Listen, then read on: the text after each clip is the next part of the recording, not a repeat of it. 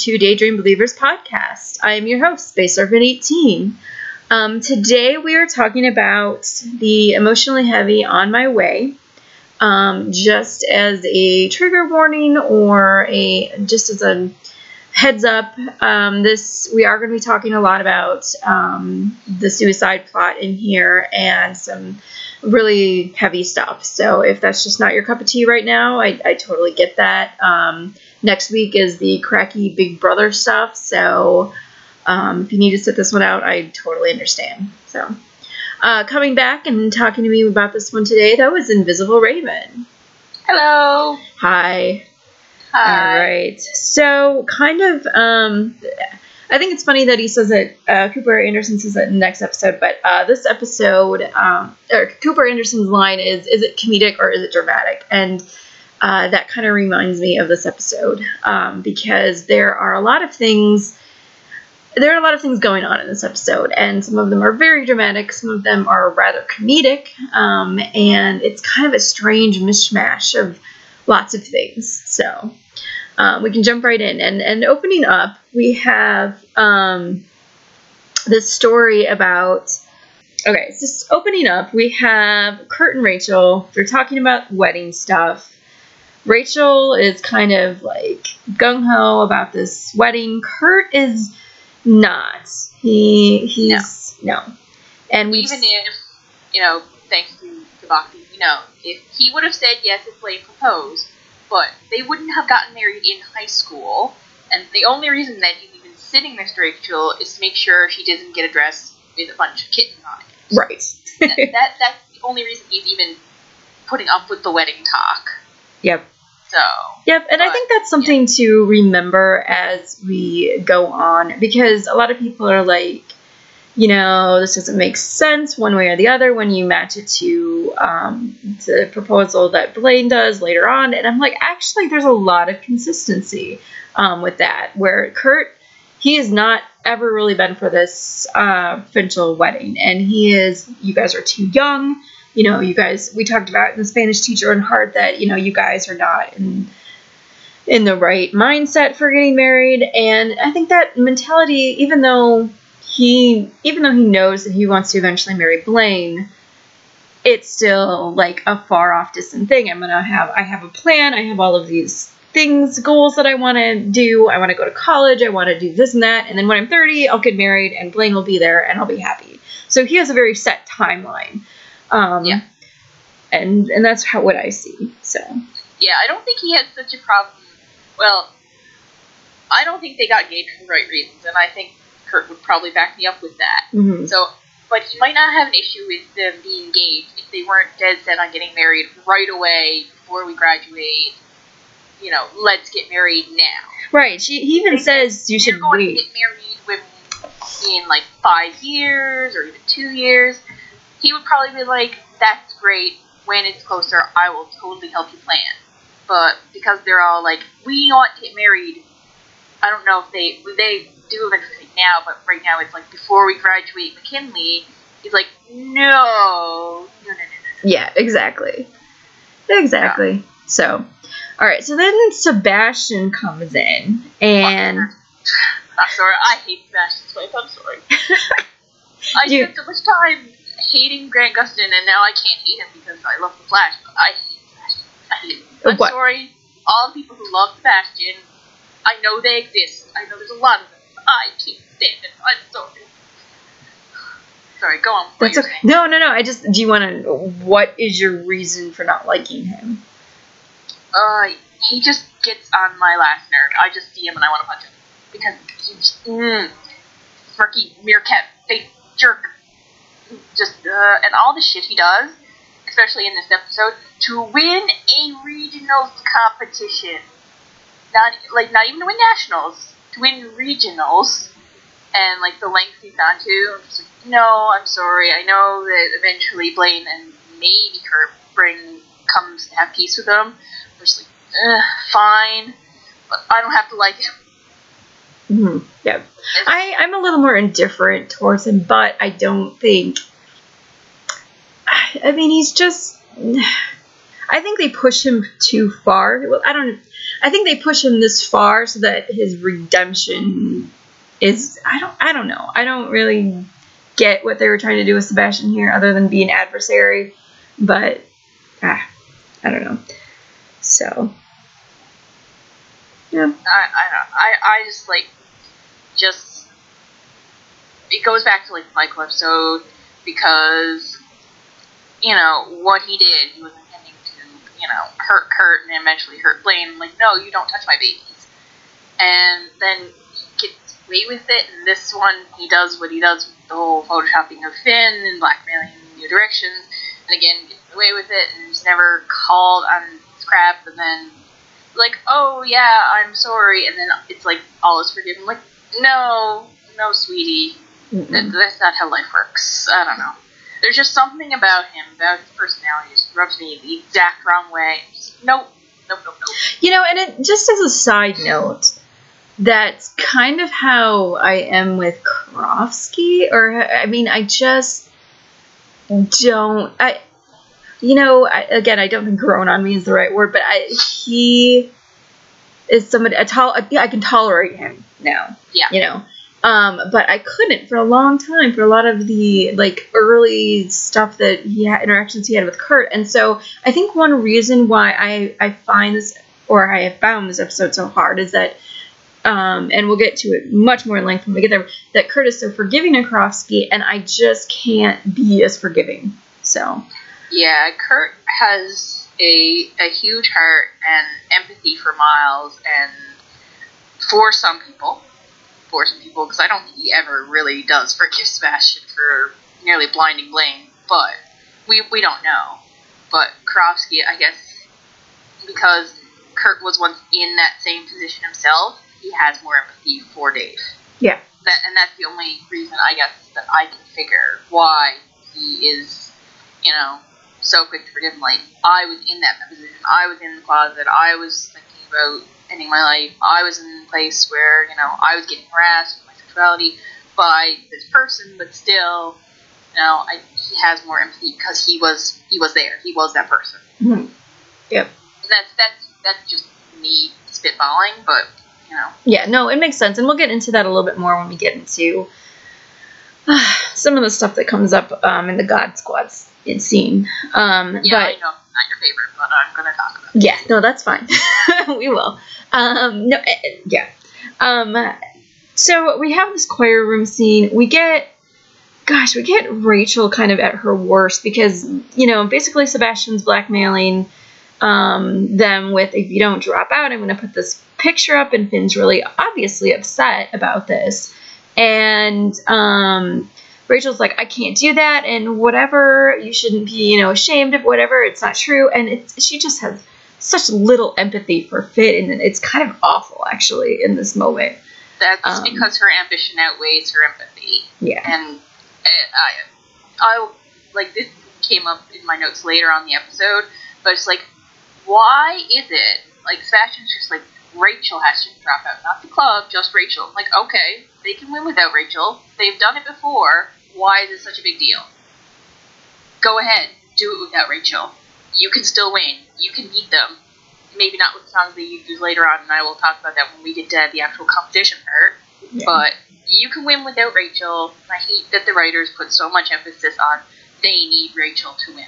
Right. And thus, it becomes, again, they wrote Rachel's like, I need to be there to win, so her ambition overrides her empathy for Finn. When sometimes with Finn, she's actually not that, that bad. She actually does care about him more than being a star.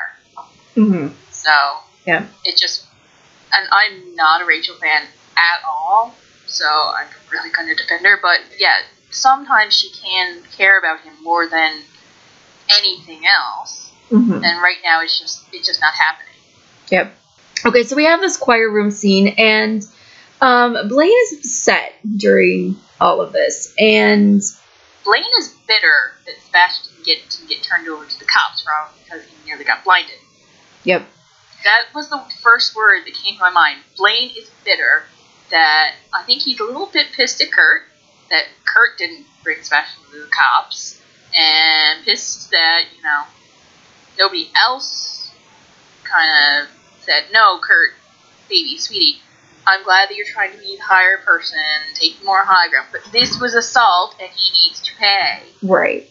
Well, and it it's something that um, you know it comes up in Michael, and it's kind of this middle season three writing of Kurt, where Kurt is very he's way more empathetic and wanting to take the high road. And I know this is the around the time that the whole idea of Saint Kurt got kicked around. Um, then he then gosh for his own good and as we talked about in length in michael about how you know it's good to be altruistic but at you know at some point you know you have to call a spade a spade and turn somebody that's doing something illegal and hurtful in you know um Yeah. so And I was confused because, like, already they're rolling out, like, show choir regulation. Isn't there, like, a show choir board that they could just go to? Just go over the headmaster Dalton and say, look, yeah this is happening.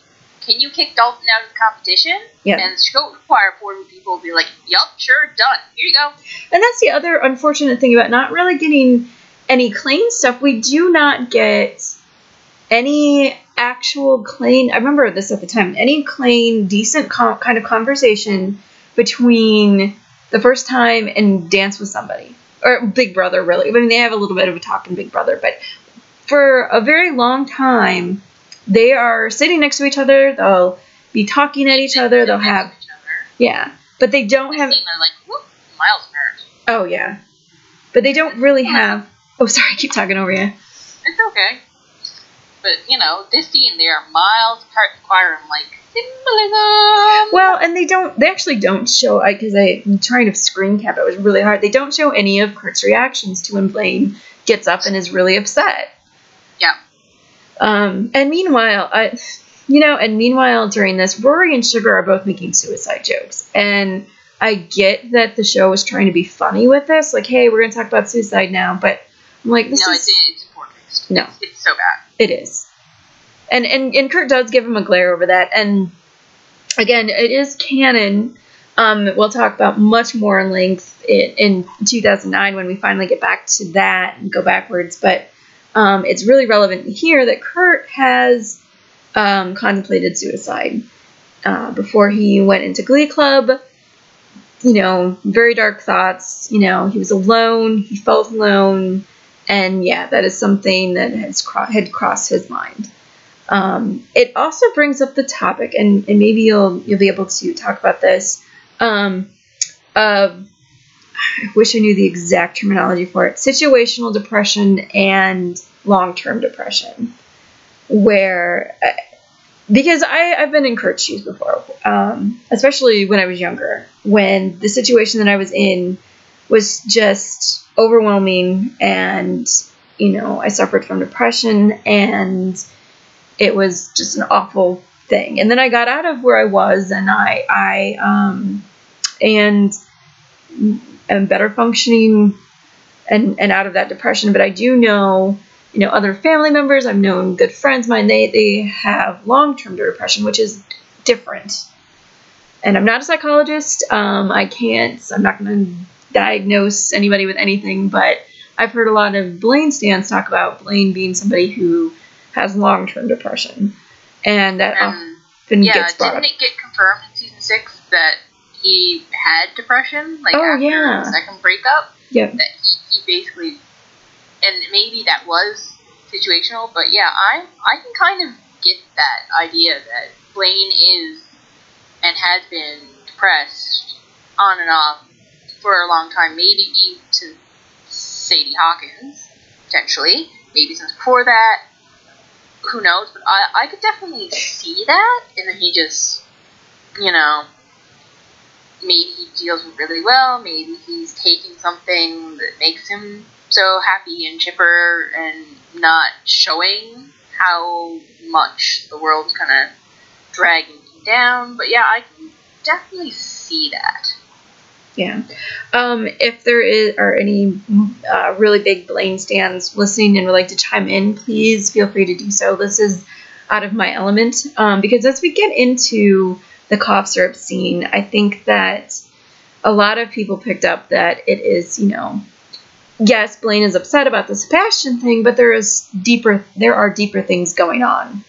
Um, Yeah. Than just I'm upset about this guy blinding, almost blinding me. Um, and there, and I don't know. It just kind of hints at it throughout the rest of. I mean, this. Oh gosh, sorry. I'm just a little scatterbrained tonight. Um, this scene kind of kicks off Blaine's second half, season three. You know, just uncertainty about his future, his worry about his relationship with Kurt, um, just kind of all of that kind of stems out from here. Uh, so I don't know. I Yeah. I don't. It's uh I'm gonna say this right up front. Cough Syrup is probably my favorite Blaine solo and I I I don't know why. It just is and I think he sounds great on it and I think like when you watch it his face is just anguished and for someone who's trying to go for inspiration inspirational I think he kind of failed at that but it's a great song he does a great job but Darren's facial acting has always been amazing. This scene is just like he's just there, and I don't know if they told him to act like that because of what was going on in the other scenes, or that's just a decision he decided to go with. But he looks so sad. Like, baby, come here, I'll give you a hug. It's okay.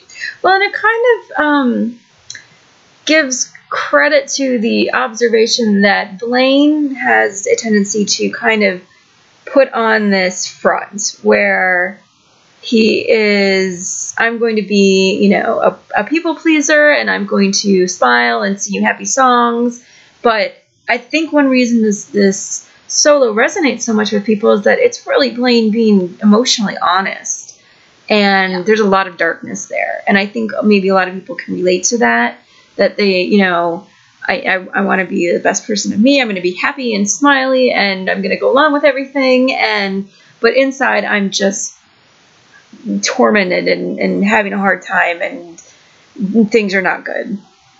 Yeah. And this is Yeah. the yeah first time in the series that we really get to see that because I don't know. I mean, like there is a little bit of anger going on in, in Michael when they when Sebastian and and um, Blaine are going kind of head to head and bad and everything like that. But um, this is really kind of where I don't know the Blaine that we're going to see kind of going forward really comes out and starts to show and whatnot. So um, to set up the cough Yeah. scene. Oh, sorry. Did you have something you wanted to add? I'm sorry. No, it's just I, I, I totally agree with you. I think from here on out we see a much more I guess vulnerable Blaine. I can't talk my mouth yeah, but you know we see things affecting him more. He's not the I don't want to use the word puppet, but like he's not the big smiley front man. He doesn't I guess have his blazer and his warblers to hide behind, and he's going to become a lot more like a real boy. Mhm. And for better or for worse, that's great because we actually get to get some more insight into Blaine and some more background, even though we still don't get enough, in my opinion, as a Blaine fan. But No, I, I. I agree. I think we, we deserve a bit more background and not Blaine the jukebox. I wanted more real Blaine, and that it wasn't, you know. Um, We, we do get some of it here, and we get more of it as the seasons go on, but it just sad things happen for the real Blaine to come out. I wanted to see more happy real Blaine. I can understand that. not, not this false mask of, yay, let's sing last Friday night and do silly moves, and I'm going to cheer you up by singing a pig song, Santana. And I, you know, I Oh. wondered, do you feel that because I think a lot of people were like this new kind of darker Blaine kind of came out of nowhere.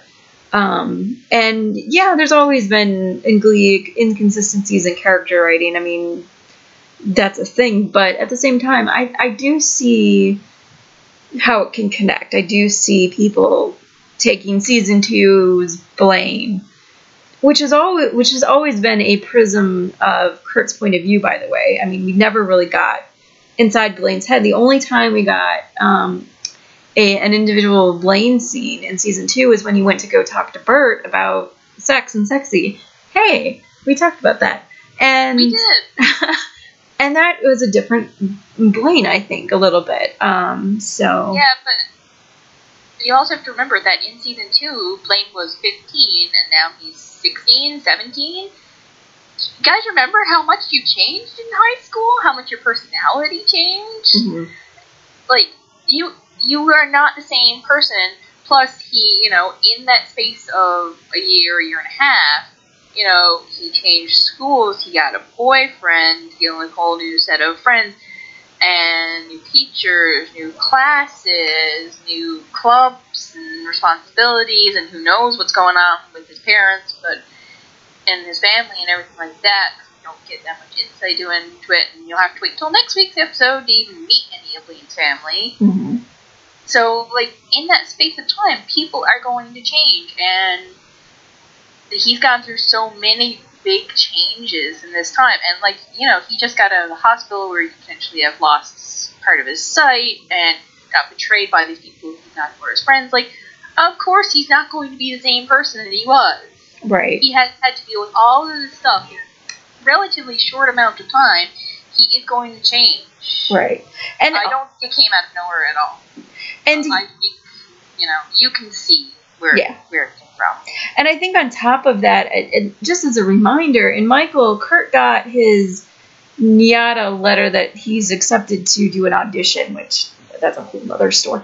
But um, Oh no, So- let's not get started on the audition or the storyline all, because you and I will just bitch about it for about three hours. Because I think we, are to- totally Well, my- in, uh, in sync with our hatred of that storyline. Yeah, my point is, well, that's good. Uh, my point is though that um, that Kurt is starting to pull away Yep. and not because you know like just because he is looking more towards his future and blaine is you know he's got uh, he's hangs out and he's going to get more scenes with the guys and there's a lot of you know blaine and mike background stuff but they're all mostly going to leave and he doesn't have any real connections to any of the juniors and he is starting to look at a um, life without kurt without really people he can talk to and yeah, this kind of starts the seeds to not only dance with somebody, but towards the breakup as well, which I think, I guess we're now on breakup watch. Um,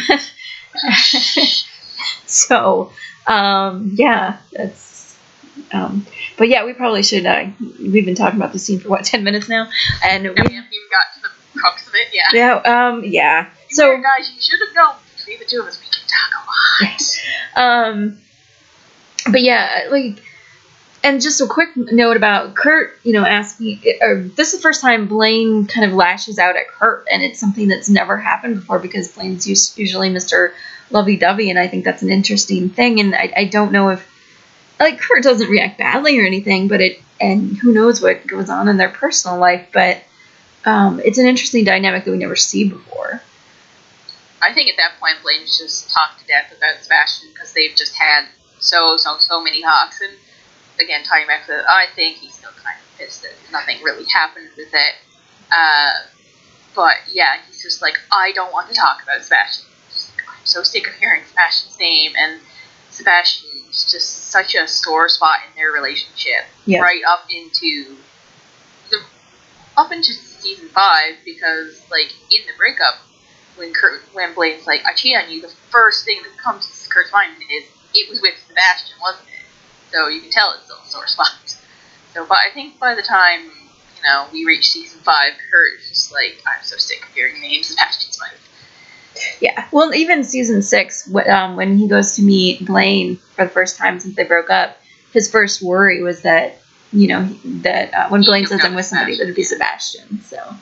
So, um, so yeah. But I, I think, um, yeah, they are not communicating the way they should be. I mean, even I, I mentioned it purposefully in Hold On to 16 when they're they are sitting in the lima bean um, and Kurt's filling out a his application for the lima bean that they're having a conversation but not with each other.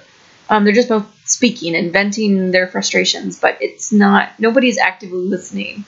Um, so I mean, and they're teenage boys. I get it. I mean, they're gonna you know, and it wouldn't be a TV show if there wasn't tension, but um, Yeah, I, I saw a post on Tumblr. It's like, what's the greatest villain in all of fan fiction? Miscommunication. I'm like, yup, Yep. that applies here too. Yep. Because these boys don't talk to one another like they should, or even when they do talk to one another, which is oh so rare. Just like, you just want to shake them both, sit them down, or like Sue, lock them in an elevator until they talk. yes.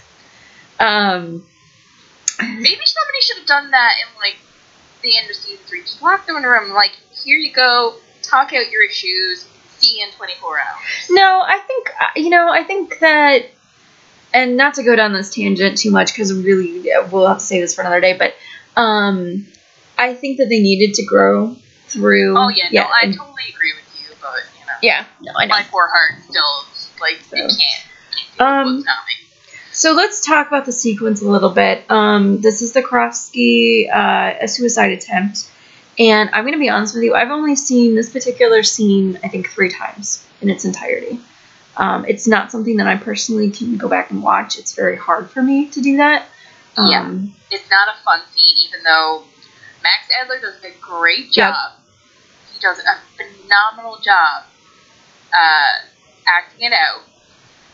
But yeah, it's not an easy scene to watch, and I'm when I was watching it for this podcast, I was like, okay, first of all, did they bring Karofsky back just to lead up to this scene, or did they decide after they had brought him back, we're going to tackle teen suicide, who's a better candidate, or like what?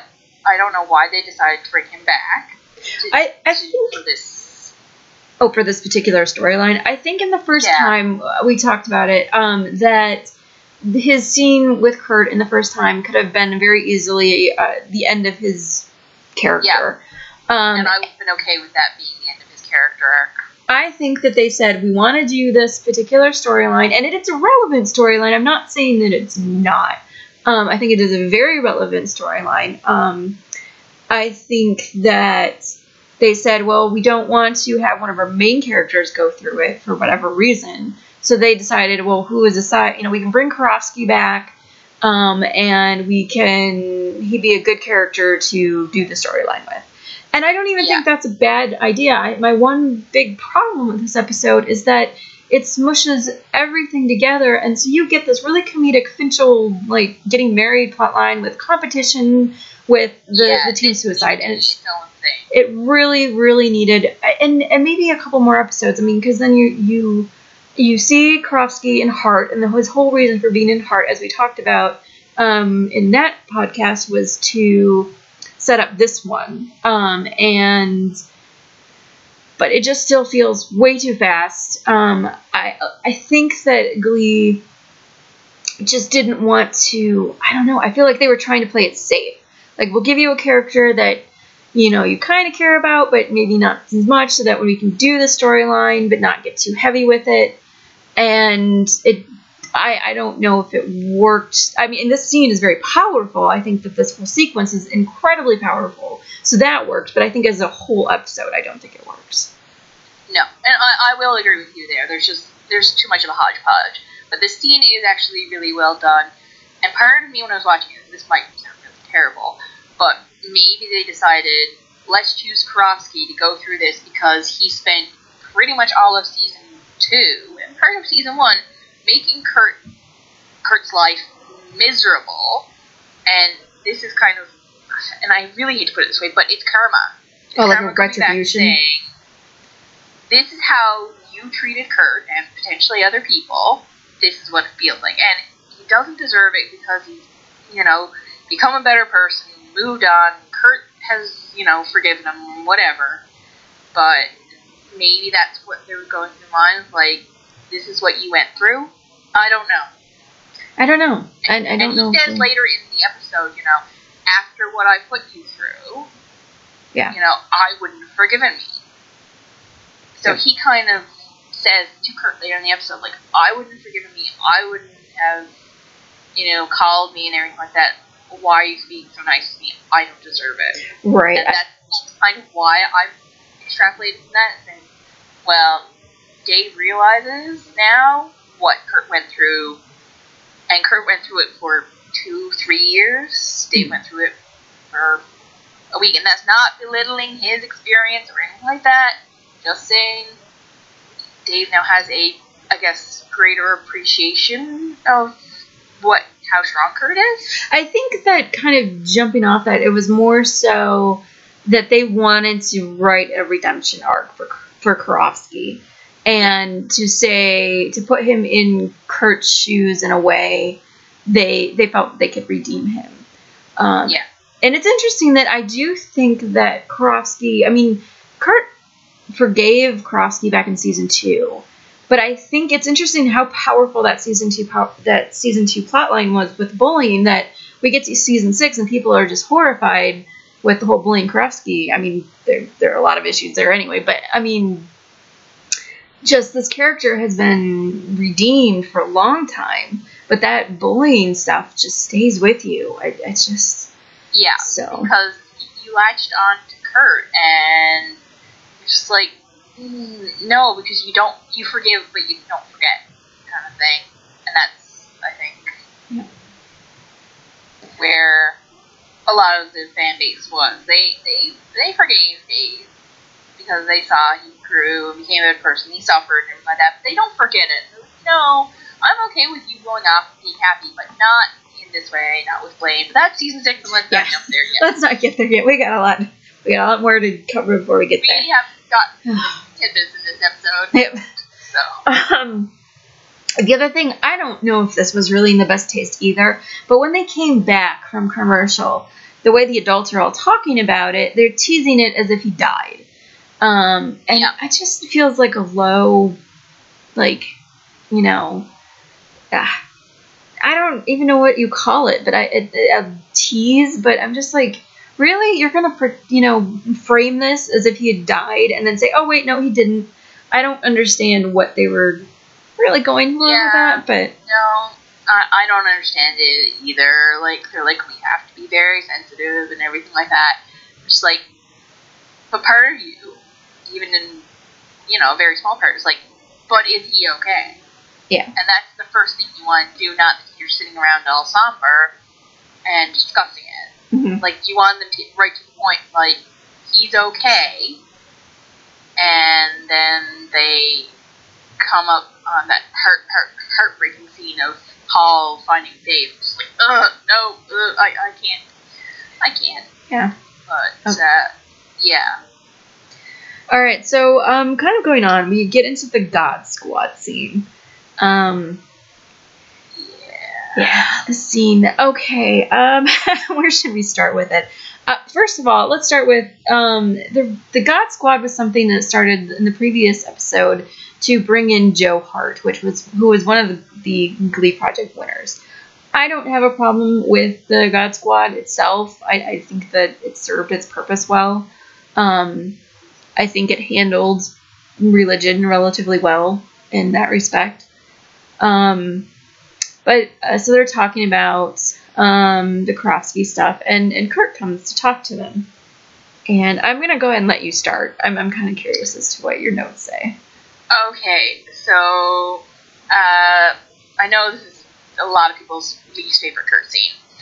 I'm not going to defend him, but like Quinn's like, oh, I don't know, I understand how would come to that, and I kind of, you know, you don't, but other people do. So, but then Kurt kind of minimizes her struggles. Like, you know, she was still up at school, and he was there getting harassed and assaulted every day. But then again, he had a loving family to go home to, and she got kicked out of her house. And, you know, her reputation fell apart, her relationship fell apart, you know. She Well- had to give birth and then give up a child. And Kurt will pretty much never know how hard that is. But, you know, he was going through what he was going through. So, you know, I, I don't know. Maybe Quinn's faith is like, oh, suicide is a sin, and I have faith to keep me through. And but Kurt doesn't have that. Kurt also doesn't have a sure future, so maybe his uncertainty is kind of making him lash out. Because I think I don't like how he talked to Quinn, but I don't like how she talked back to him. Nobody, nobody comes off good in this interaction. Right. And I think that's the thing that um it's kind of funny. I didn't really probably because I didn't revisit this episode very often. I when I went through and I sat and I rewatched it and I really thought about where Kurt was coming from, it all does make sense to me. I think that you have these two people and Quinn and Kurt who are very in very different places and have had very very different experiences and neither experience should be belittled and i think just because of the anger and the frustration and the sadness and the trauma that they're all going through with this kind of knowing somebody that's going through this i, I think it does it can bring out that's not necessarily the worst in people i mean i don't think it's either quinn or kurt at their worst but it's going to bring out some heated words, especially when you have teenagers who may not know how to communicate in the best way. But I think what you said is dead on. That you've got Kurt who really empathizes with Karofsky because Kurt has been there. He has contemplated those same dark thoughts. He, and we'll get into this in a second, uh, is blaming himself for what Karofsky did. And then you've got Quinn who, you know, may, maybe her faith, you're right, uh, says sin, uh, uh, suicide is a sin, and she would never feel like going that far. But you know, she's been through some really, really, really tough stuff as well. And yeah, she gave up a baby. She got kicked out of her house. She doesn't have that strong family bond. So it's not even comparing apples and oranges. It's comparing apples with a chair. I mean, it's just you you can't you know, say she was right or he was right. They have some legitimate points. They're also being, you know, just understandably uh, harsh with each other just because of the situation. So, what I don't really fully understand, and maybe you have some thoughts on this, is why Kurt felt that he went. Why, other than the the show wanted a scene with the God Squad, did Kurt go to the God Squad? No, I don't understand that either. Like Kurt, you have your parent, you have Blaine, you have people you are closer friends with. Well, like Mercedes is there, but he and Mercedes kind of had their whole talk about religion. So I, I guess they didn't want to bring it up just the two of them one on one again because we already did that in Grilled Cheesus. Another episode I was on, haha, all the callbacks. but you know, I, I didn't understand why he went to them instead of to Blaine or to his parents. I can or- understand. Like I can understand maybe not Blaine because Blaine doesn't seem to be in the best of headspace with this. No, true enough. I can but- understand that maybe you know his dad would say, uh, you know, you should not punish yourself because of X, Y, and Z. And again, we'll talk about that in a second. I can kind of understand a little bit, you know, why and you know Finn and Rachel are still caught up in each other that they're not noticing Kurt. So maybe Kurt, you know, maybe Mercedes was there, but Mercedes has no interaction with him in the scene. There's nothing. There's no Kurt Mercedes interaction, really. So No. it's really it feels like they put it in here so that the God Squad could be in there, so that they could have stuff to do with Joe. And I really, I, I think that's another reason I'm just like, did you really have to, you know, I don't know, but annoyed with the writing, not necessarily with the characters' actions, if that makes sense. Yeah, I think they, they they did want to use Joe because he had a contract. They had to put him in so many episodes, but they I, they wanted to put in the whole Kurt feels guilty, and they had to have him talk about it with somebody. And yeah, let's shove it in here. Yep. So And yeah, I, I, I, I don't get why he feels.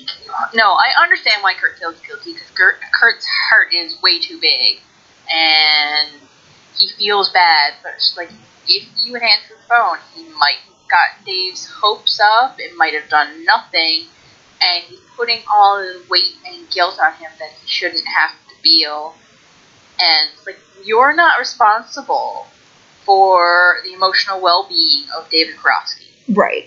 And and you know, um, putting it in context with the heart episode, Karofsky came to Kurt and basically, you know, uh, we talked about it at length. He was being out of line. I mean, he, he basically was stalking Kurt for a week, and then because of his own um, single-mindedness and hi- hi- uh, you know, Karofsky just has the inability to, I don't know, think past himself at this point. Um, he wasn't, you know, he he tried to reach out to Kurt, but he did it in a in a not great way. Like, I, I want to Yeah. date you, not can we try and be friends type of thing. So that, of course, is going to make Kurt retreat. And, you know, so Karofsky keeps trying to call. And so I can understand, you know, there's this whole montage of, of Kurt ignoring the phone calls. And he has every single right to ignore those phone calls. But I think that because of the way Kurt is, he just, you know, he feels like if I picked up the phone, if I'd done this, I might have stopped somebody from trying to do this. And I think that had Karofsky had actually succeeded in his attempt, that he would have held on to that guilt for a long time. So, Yeah, but you know, you kind of have to ask Kurt, what would you have done? Like, what is it there you could have said to make this better? um, and I think that's that's why I said also why Burt and Blaine and Rachel and Finn or whoever are not in this scene because nobody in that God Squad is going to tell him or tells him that he doesn't need to really be blaming himself. Um, they just kind of let him talk, which it, it's a good thing to sometimes do that, just take a step back and let somebody, you know, emote and feel things. But um, they put nobody in there to say, Kurt, just, you know, there's no reason you need to be feeling like this.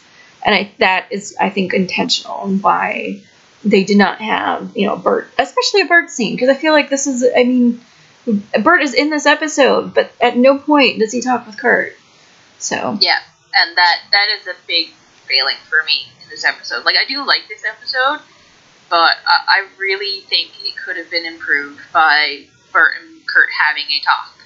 Yeah. I, I, I do. Like, cut out some of the other stuff that's not needed and, and have them interact because, you know. But then again, this also ties into the, the dance with somebody plotline between Kurt and Burt because Burt is actively, I won't say avoiding, but not interacting with Kurt as much because he can't deal with the fact that Kurt is graduating and leaving. Yep. So maybe that was intentional to show that they aren't commu- they aren't in this place where they're communicating about all this kind of stuff anymore. I don't think lead writers have that much foresight, but you know, no. throw them bone. Sure, that's why it's not there. Great. All right. Um, on a Um, happier note, unless you had any other notes about that scene, I was good. Oh, the one thing I was gonna say for a long, long time, it felt to me that this was completely out of character for Kurt. I don't understand any of this, and I think looking back on it, I I see the thread. I see that like this is coming from this middle like of season three writing of Kurt where he's a little bit too much high road and whatnot, but I do see the connective thread tissue that the writers were going here. Even even, even if I don't agree with it, I, I do see where the writers were coming and what their intentions were more than I used to. So, okay. Um, going on, uh, there is a lighter moment after this, though. It's one of my favorite Finchel moments, which are probably few, but um, they're at the locker, and and because of all of this stuff, Rachel kind of gets this. Okay, well, I have to live life now at to its fullest, and she tells Finn, "I want to get married now," and Finn says, I "Yeah, am Jim. I am Jim." best midline ever. Hands down. uh, I have Jim. But like I was watching this and I'm not a Finch fan. I know you're not a Finch fan. But this scene actually made me kind of sad because I'm watching it and they're like, I love you, I love you, and like we're gonna be together and I'm like, no, you have like a year left, and I felt so so sad thinking about it. And I don't think they should have gotten married or anything like that. I just felt really. I don't know why. It There's a lot of really sad at this point that you know this is the point where they actually really do love each other and want to spend the rest of their lives together, even if it's for stupid, idiotic reasoning. And it made me feel actually like really sad that they don't get, you know, to have even if they are completely wrong for each other, they don't get that. They don't even get to explore if they could get that. It made me feel really bad for Finn and Rachel, just heard, and kind of bad for Lea. Again, I'm not a big fan, but I felt really bad. And I know it's supposed to be a big light theme, haha, we're trying to lighten it up, but I just felt bad. Yeah. I, there are a lot of moments, and, and not to get into it really, but there are a lot of moments in season three um, with Finn where it just it, it's it hurts a little bit to, to watch because of what happens later on. So I, I can understand where you're coming with from that. So But, you know, I have Jim. yeah. Yeah, I have Jim. Like, no, not right now. Saturday. That's like-. I don't know if I already passed it. There's a moment um, later on. Maybe it's I don't remember when it is. Maybe it's in Saturday Night Glee-ver where Finn says um, he pulls out a history book and he's like, I don't even remember taking this class or I didn't remember I had this class or something. Anyway, Maybe that's because Mr. Schue was teaching it. oh, that's true. Anyway, okay, so we move into uh, Sebastian has called Kurt, Blaine, Santana, and Brittany um, to the Lima Bean. In what I think is one of the most forced 180s of a character. I, I was just like, okay, how did he hear about this whole thing? Well, I guess Well, that makes so it probably was like on the news, and then social media. just, like, why? Why does the, he just like? He, I think you're giving Sebastian too much credit for having a hurt and feeling bad, and because he's he's still there playing off the whole, haha, I threw a rock, a rock salt slush in your face as a prank. No, sweetie, that that that's assault. Well, no, he does apologize to Blaine for that here. He does, but he's like, it's a stupid prank gone wrong. Like, no, you were actually trying to really hurt Kurt and end up really hurting Blaine. That's not a prank gone wrong. That could have seriously hurt somebody. There was no way that was planned as a prank. hmm So, yeah, no, and Blaine doesn't accept his apology. I love vicious Blaine. Yeah. I love sassy Blaine. It's interesting. Blaine with smirk. It's interesting that uh, Brit- Brittana are there too. I'm like, what? Because I mean, I know Santana and Sebastian kind of had that, you know, uh, the the um, scene in Michael, but it is a little weird that they're here for this. But I don't know. Or maybe Uh, Santana is uh, is their vicious backup at this point because Santana, for all her blustering, actually really does like Kurt and Blaine together, and I think she's actually, you know, friends with Blaine at this point, and really doesn't like Sebastian hurting Blaine, so she's gonna be there to back him up. Well, I think also maybe it's um Sebastian called them like, look, you know, we are all queer people, and one of our own. This issue is bigger than us. Um, I think you're right in that here you have a character that they have written to be. I don't want to say an evil character, but a, a not good character, and this to me feels a little like. I, I get that you know and they do the flashback to Karofsky and how um, Sebastian blew him off. Which And kind of negates the whole, you know, I'm trying to be a good person thing that they've got going on. But Um, like, so I I don't know. And I was kind of confused as to why it was Dalton who was leading the charge to collect donations in Dave's name when, you know, it kind of should be McKinley because that's where he went and that's where people still know him. I, well, I, I, know they were trying to do it that so special. It's more like a human being instead of a despicable meerkat, but it's like, why are you doing it? well, to you to is to um because he was guilty. I mean, that's why he's so. Yeah, I get. But I, I just it's weird that a character like um Sebastian feels like I, I don't know. I mean, I guess then it kind of says, okay, well then, you know, all of this stuff has been really fake and which makes sense too. I mean, Sebastian is kind of a fake character, but uh, yeah, I don't know. It it isn't. It is not the most uh, ringing true with me scene that they ever do. No, so. it, it doesn't come off as believable. And then from there on out, Sebastian just you see him.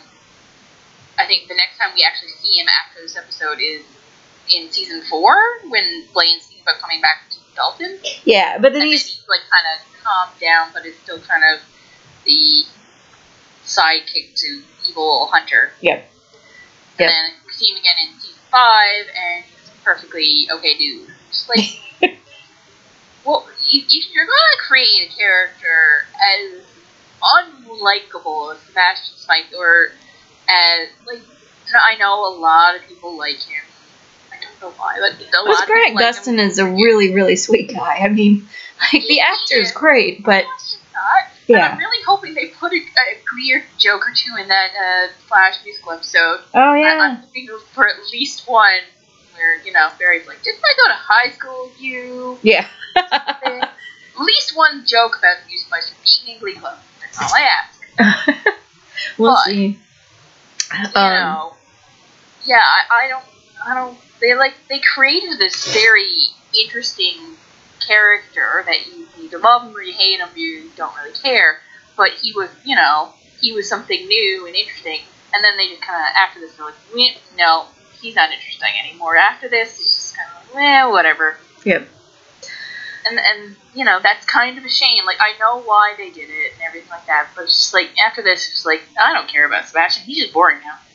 Well, and also the scene, I understand why it's here, even though it, it's not 100% necessary. This is kind of to say, okay, I'm gonna not blackmail Rachel anymore. I've seen the error in my ways, and um, we want to do regional spare. So it's part of the regional storyline too, but I don't know. It's kind of nice just to see uh, uh, Kurt and Blaine and Brittany and Santana together, though. I kind of like that, but um, yeah, they're yeah. Um, so moving on, we uh, get into um, Circle the time. circle time. And- brings in a very high allergen into the school. Don't do that, please. Don't bring peanut butter into schools. Kids are allergic. They have airborne allergies. Interesting, because that was never anything like. hmm, I don't know. I'm sorry. I'm where where I'm a teacher. Pretty much every single school in this area is like you can't bring in nuts or any nut products of any kind because there are kids with airborne allergies whose throats will swell, up in about five seconds if they're around peanut butter. Don't bring peanut butter into schools. I get what he's going for because they actually don't have peanut butter in a lot of places in the United Kingdom, but don't bring peanut butter to schools. Interesting. Um, I know Will gets a lot of flack for his um, story about wanting to jump off a building um, because he failed a test. And I'm gonna, I can't believe I'm gonna do this. I'm gonna defend the Will a little bit here. When you're a I'm teenager, you. uh, when you're a teenager, I you know some things just feel bigger, and especially if you're somebody who you feel like you're not meeting expectations of people that you respect, and you feel like you're letting them down, that can be very heavy on a person. So, I I can understand. Um, it- it's again that situational and man again I'm, I'm gonna try maybe for this episode i can try and find actual um, psycho- psychological definitions, but um, it is that situational depression versus the long term depression. That in that moment you can feel like, okay, I'm I'm just done. I hate my life. I want to end it. So Yeah. I, I don't think that Will deserves he deserves the flack for a lot of things, but I, this is not one of them. No, and if you are someone who suffers from depression, uh, hearing the words "I am disappointed in you" or "I am so disappointed" is like a knife into your soul. Mm-hmm. That is people who suffer from depression and anxiety and stuff like that. Hearing that someone is disappointed in you can be a huge, huge, huge blow. So, yeah, Will does a lot of things wrong. This is not one of them. This is his it gets better moment saying, like, look, I was there, now I'm here, it gets better. and I understand where anybody could come from. You know, don't don't think because Mercedes like I don't think anybody here is thinking about killing themselves who has ever thought about it, and Kurt just gives this look Mhm. where he's like, "Yeah, you none of you know." Except maybe Blaine. I, would- I would caution maybe Blaine. Yeah, knows. maybe maybe not. I I'm actually a little to be honest with you, Kurt is such a character for me who holds his cards close to his heart. He he I feel like this is not something how do I put this? No, That they're in such a like Blaine is his happy place, you know? Yeah. And he wants to keep that as good and I mean that's why one reason why he's so playing dumb with the whole like long distance relationship thing. He's like, yeah, we're gonna be fine because you're my happy place and I'm happy with you and we're good and that's fine and I'm not gonna think about bad things. Um, like it's almost a separate thing that like this darkness that he he had gone through and still lingers.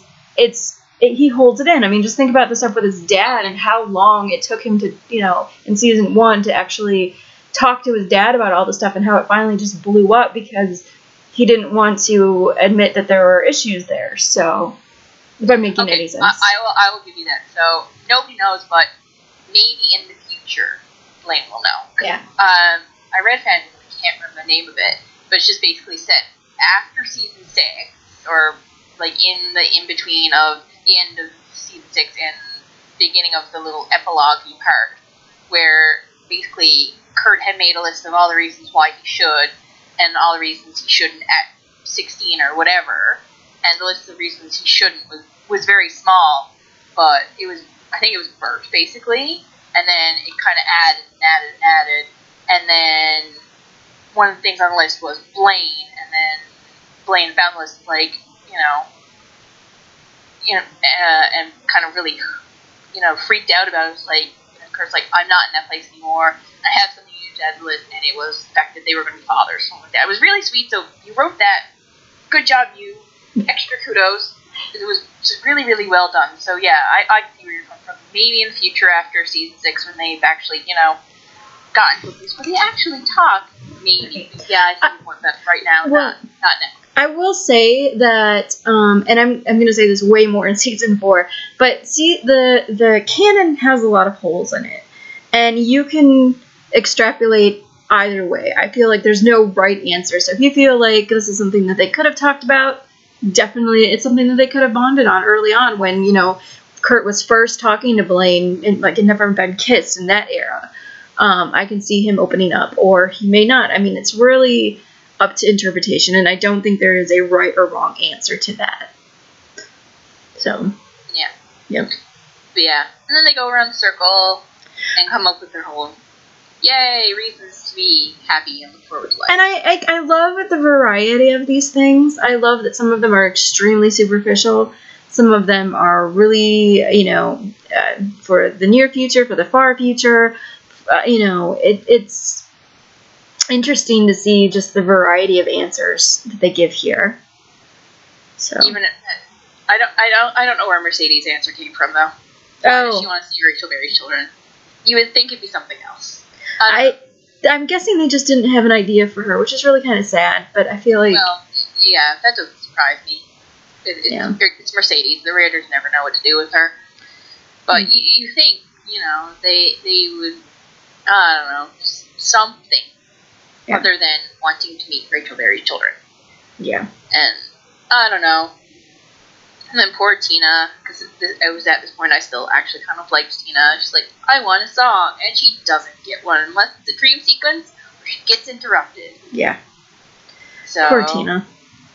I'm like, Um, "Ah, ha, ha, ha, ha." Yeah, and we get um, Kurt's comment about um, wanting his dad to make good a difference in Congress, um, which is really the first time they really mentioned it since the election stuff has ended.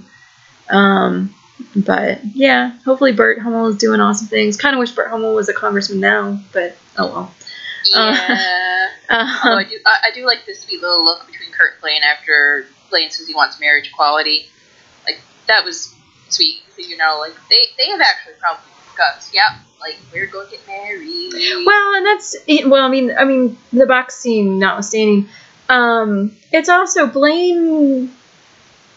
Marriage has been something on his mind for a long time, uh, more so than Kurt. Um, but that is his big thing. His and and we do have to keep in context that this is all before. I mean, even though it's a recent thing, this is all before um, uh, gay marriage was legalized in America. So.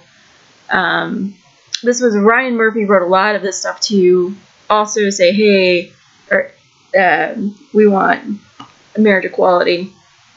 Um, so- Yeah, he, he, brought- he brought that up in the, the new normal, or as I like to think of it, Clayton the Future series. Yeah. Clayton the AU series. Even though I know it's based on Ryan Murphy and his husband, but it, it it's totally just a Clayton fanficky show. So guys, watch it. It's actually really good. Can you still get it? Is it on iTunes? It's not on DVD.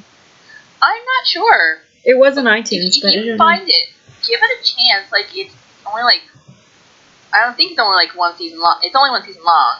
Matt Bomer's in it shirtless. Points there, but it and there's a lot of like Glee type jokes in there. But the the Blaine archetype in that says, "I don't believe in marriage until all 50 states can get married." And like, I don't think like wait that long, even if it wasn't that long coming, kind of thing. Mhm. But yeah, you uh, you can definitely tell Ryan Murphy's thoughts on uh, gay marriage. Yep. Although, did Ryan Murphy write this episode? Oh, that's a good question. Um, I'm gonna look that up. I don't remember who wrote this episode. Um, Like, it, it wouldn't surprise me if he did, or if he at least. well, I'm sure he had a hand in it, if nothing else. Yeah, Here, I'm at gonna. at this point, Ryan Murphy still, you know, gave a fuck about Glee. Um, no, it was written by Roberto. Is it Aguirre? I, I, I apologize Ah. for my my pronunciation, but um, Aguirre Zacasa. Mm. So I don't know. Um, but uh, getting back, also uh, I want to mention that I wrote in my notes. Um, Kurt seems sympathetic towards Will, and it's in two and a half years, and he's finally sympathetic towards Will in a moment. Yep. It's Um. just the only time that Kurt, you know, well, he's his student, but Kurt actually kind of likes Will. Yeah. and it's like you know feels a bit closer to him having that information and i think appreciates them all kind of sitting down and saying like you know this is what we want to live for this is what we want to see happen and even if some of it is silly or in rachel's case really naive uh, you know she's like i'm looking forward to being friends with you the rest of your lives and, and i'm just like oh sweetie You know, but at the Like- same time, I like, will. I, I get that sentimentality, I get it, but life is going to hit you so hard. but I You're not even going to talk to some of these people next year. Well, the one thing though I was gonna say, actually not necessarily that, but look at the difference that here is this circle, and I think the point of this scene is here's the circle of people who are here to help you through. Even if you guys aren't the closest, it's still a group of people that you can go to in dark times. And Karofsky did not have that. Um, The the unfortunate thing is that Karofsky, I, you know, I know that sometimes like even I'm hard on him, but like Kurt was his lifeline in a lot of ways. And that is one reason why he was like clinging on so much to like well, that's why he kept calling and that's why, you know, that's why the whole gorilla stalking thing happened and you know, Karofsky is trying to make it and has no tools to deal with all of the stuff that he's dealing with.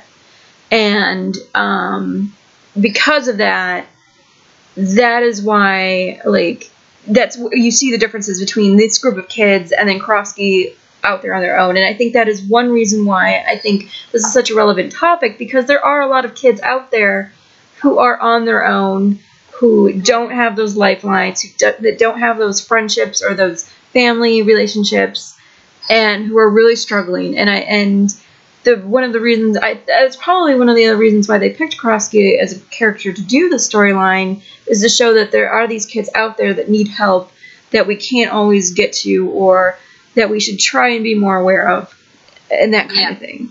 I think And, like, that, that kind of actually ties into. sorry, I'm talking over you. oh no you're fine. Uh, the teachers at near the beginning where they're like, you know, we were all hard on Dave, and I was like kind of hoping, yes, you guys need to pay attention to the students outside of your three favorites. Yeah. And I was really hoping that realization would sink in, but of course it didn't. But them actually realizing none of them knew how trouble Dave was, even though it wasn't their responsibility once he left the school. They could have, you know, sent along a note to his new school and like, you know, here's our observations. He should have had a file that the that guidance counselor could have looked at and like, you know. So I don't know. I I will say like yeah, they were right in that, you know, you have to protect, you know, if one kid is bullying somebody else, you have to protect that kid. But also like what is going on with that, you know, you have to look at all of the characters involved or all the people involved. It's not always a black and white situation. Um, later on, Karofsky is going to say that his mother basically disowns him. So, like, Karofsky is obviously somebody that does not have a lot of people that he can go to. So, it's you have to, you know, it's a hard thing, but it's like, you know, sometimes see where these people are coming from and what can we do to help this other person, you know? And uh, listeners, there is a suicide hotline. There's lots of numbers you can call if you feel alone. Please, please, please call them. Yeah, I might Message link. somebody on Tumblr. We are all here for you. Um, I, I may see if I can link something up uh, when I when I post this particular um, when I t- post this particular podcast. I'll put a link up there. But Yeah, but it like it, it's a good thing those resources are there now. mm, But you kind of wonder, you know, were they available during this time? Were they available? Would these characters even think to call them? Because their only resource is unfortunately Emma. yeah, Not to put down Emma down, but you know, this is their resource, and so it's a good thing that there are lines you can call. There's like suicide prevention line, and I think you there's a number for the It Gets Better and the Trevor Project and all this. Like there are resources out there, so that basically so stuff like this doesn't happen. right. And it can be hard. I mean, I know as somebody who suffers a little bit from anxiety, it is hard to um to even reach out. Yeah. So, definitely. um, yeah. So, um, difficult thing. It's a difficult subject. Um, I don't want to minimize it at all. I think it is a very relevant subject. That is why I my one of my like I said before, one of my issues is that it was crammed in here with a competition episode and a funny Pinto plotline. Um, Yeah. Because I think that it is much bigger than this episode yeah, gives I it think credit for. I think they needed to take the competition part out of this. Like, I understand leaving in the funny control thing, so it's not just not a complete downer of an episode. You need some levity, something you know, pop in, also tying in the whole, you know, let's live life while we can, carpe diem, YOLO sentimentality of somebody died, we need to seize life while we can, kind of thing. That ties in, but the competition stuff just it, you don't need it in this episode. No. It could have easily lifted out got next episode and be fine. You know what else? I, I kind of we're going to change gears now that we're getting into the regional stuff. Anyway, um, one thing, thing I think is interesting, they never did, and they always had um, the competitions were kind of the end of arcs, especially in seasons two and three. Um, each of the sectionals, regionals, and nationals episodes are arcs of the season, and this is the ender of this. The reason this plot or the reason this episode is so full of stuff is that it's the end of the second arc of season three. Um, but you know what they could have done is that uh, they could have skipped a competition. Like, hey, we had a competition, and I mean, I guess uh, it is a musical show. They needed to do music, so I guess they weren't really ever going to yeah, do that. but, But, we didn't need two Warblers numbers plus three New Directions numbers plus part of the Golden Goblets or whatever. you, you didn't need it. no, You needed like maybe one Warblers number and one New Directions number and maybe a number at the end of the song at the end of the show. That that was it. You, you didn't need to add five songs. no, yeah, this It was especially. I, I have a lot of issues with the, the regionals performances. So All right. Well, before we jump really into that, um, let's talk about The one thing that I appreciate is that um, they do sometimes cut the judges stuff which I don't think is always necessary. Um, uh, probably because after season one, I, I just don't think they're that funny. Um, but um, we get the vampire thing, and there's that background clean mo- moment we always see where um, where uh, Kurt's not having it with a vampire, so Blaine kind of pretends to be one, and he's like, "No, not having this." Yeah, you, you, know, uh, if Kurt watched Twilight, he just watched it for the Taylor Lautner. Fast forward to everything else. Oh, you know, we just talked about that in the last episode with the Spanish teacher stuff. It's really funny. Like one of my other guests said the exact same thing. I just think it's funny. But anyway, And I think somebody pointed out that, like, Finn is also flinching, and they were like, oh, it's because Burt and Carol were doing something. Like, no, Carol's there flinching too. It's definitely not that. I'm thinking Burt just forced them all to watch a scary vampire movie, and they all hate him now. I, I, you know, Yeah. maybe that was just my imagination, but I totally saw Carol flinch too. So I don't think any of them like vampires. yep, no. Um. So yeah. Oh, okay, so we get into um. First of all, the Golden Goblets are they the Madrigal Choir? Um. I don't know. They're they're dressed like they came out of a Ren fair. Hold on, let me get through this warbler stuff. Um, I don't remember. Okay, there's one of the competitions have has madrigal um, singers, and they're really amazing. And I'm like, don't downplay that. That's really awesome. Whatever. Anyway, that's I don't know. We only get like 20 seconds of them singing "She Walks in Beauty," and they, they sound really good. Oh no, that's okay. It's a different one with the madrigal um, singers. Sorry. Anyway, um, um, but yeah, we get two warbler numbers, and this you're right. This is so overkill. I get the first one is kind of um, you know, this dedication to Karofsky. I get it. I, I get what they're trying to do with that. But then they have the second one where basically it's about Sebastian trying to get the audience to sleep with him, and I, wh- Yeah, why? The, the thing is, during the first number, actually during both Warblers numbers, the auto tune is, ugh, it's so bad. And I'm gonna say, Glad You Came is a better number, like it's better performance, better dancing, but it doesn't tie into anything, and it wasn't needed. But I would have rather just have Glad You Came than the first one, because the first one, the auto tune is so much worse.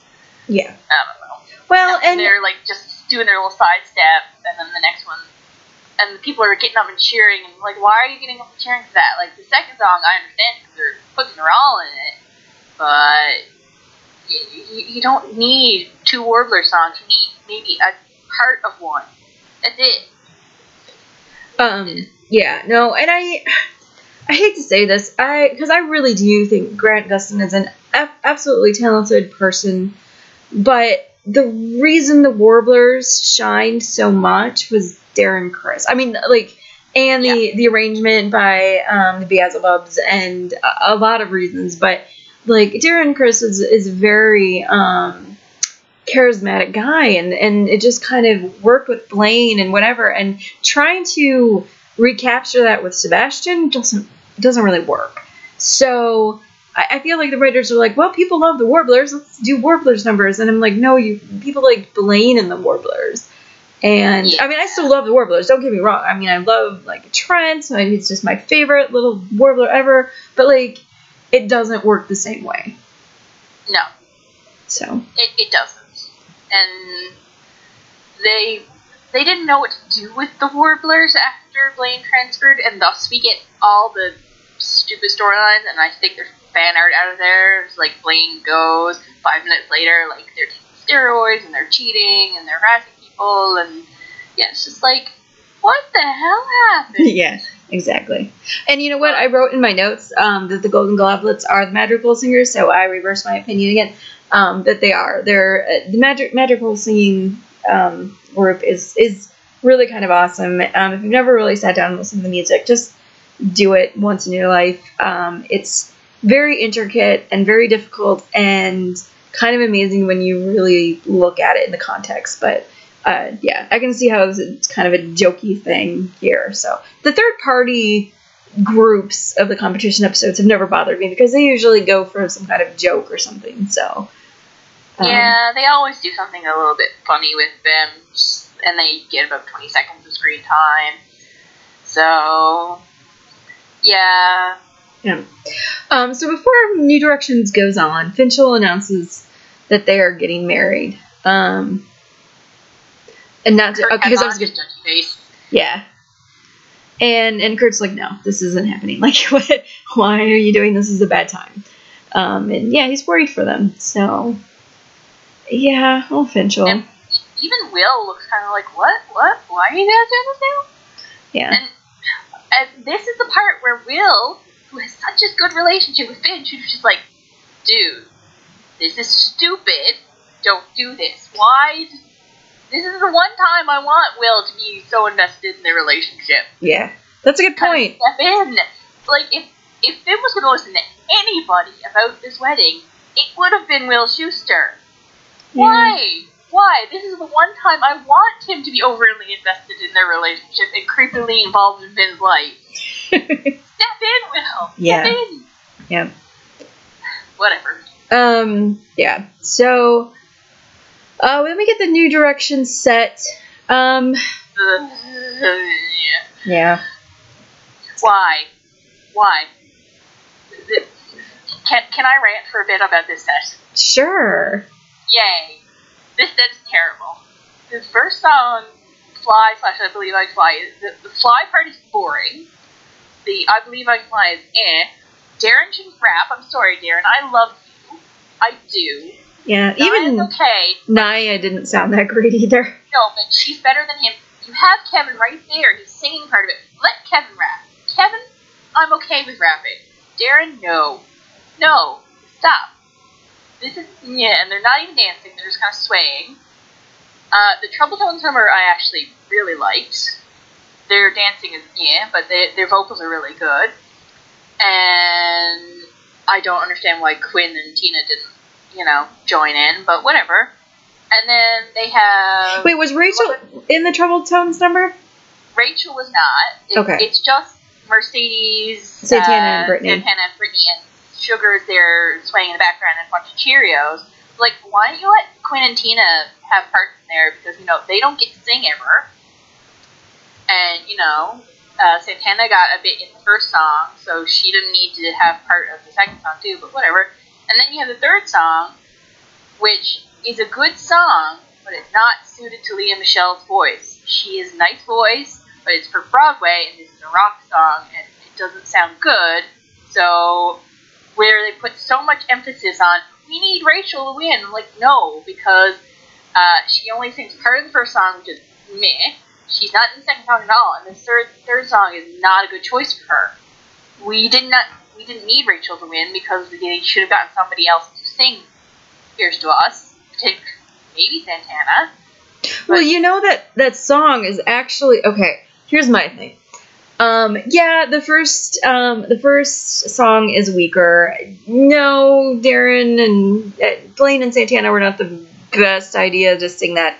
Um, especially in bow tie suspenders. yeah, uh, and then the Trouble Tones uh, one I don't really have a problem with, but the "Here's to Us" thing. Here's my issue. Okay, um, not even thinking about it vocally, uh, but here you have um, just Rachel on stage. The girls kind of sway in the background. The guys are all around on the side, and you don't see them except for Finn.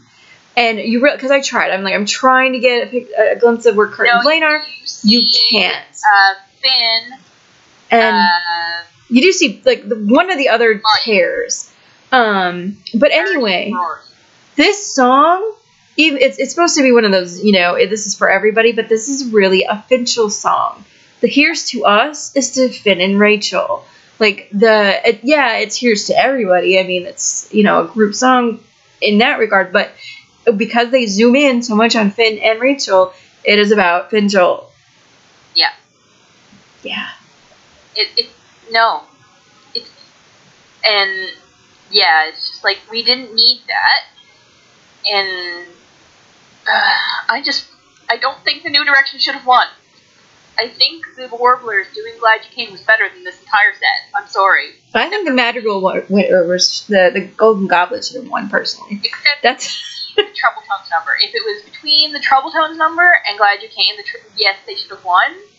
But the other two songs take away from that. yeah. It's just- I mean, it, it's not a good set, and I no, the, like there's there's no choreography, and the, they chose songs that weren't great. Like no, what? Why did they like? I know they had twins that go to nationals, so they have their grand. Yay! We get to continue the Glee Club and come back and triumph and everything like that. But they shouldn't have won. Sorry.